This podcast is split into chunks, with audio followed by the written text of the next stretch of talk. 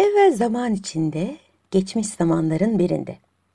Padişahın biri rüya görmüş. Vay anam vay ama ne rüya. Uyanıp kanter içinde söylenmiş bu rüyada nereden geldi buldu beni diye. Rüyasında olsa bile tüm dişlerini avucuna dökülmüş görünce sinirden ne yapacağını bilememiş. Çağırmış hemen rüyacı başısına. Tabirci gelmiş gecenin bir yarısı. Başı uyku sersemi. Padişahsa rüyayı gelecekten haber saydığı için endişeli. Söyle demiş tabirciye söyle.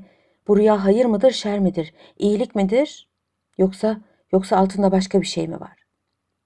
Tabirci utanmış, sıkılmış, parmaklarını kıtır kıtır kıtlatmış, kaşlarını çatmış, alnındaki çizgileri çıtır çıtır çıtlatmış ve en sonunda demiş ki Maalesef padişahım demiş.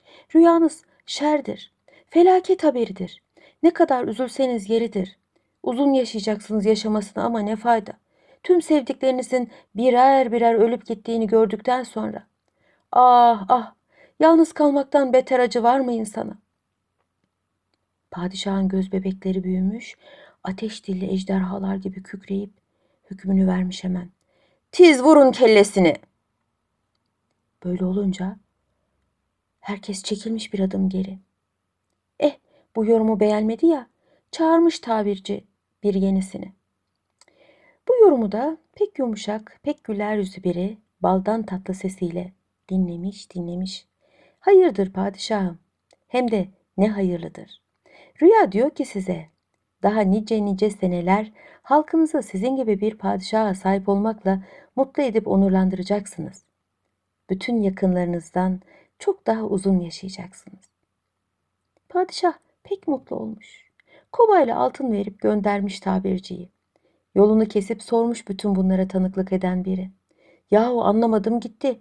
İkiniz de aynı şeyi söylediniz. Biriniz gitti, kellesini verdi. Biriniz kovayla altını aldı geldi. Gülmüş, güler yüzlü tabirci.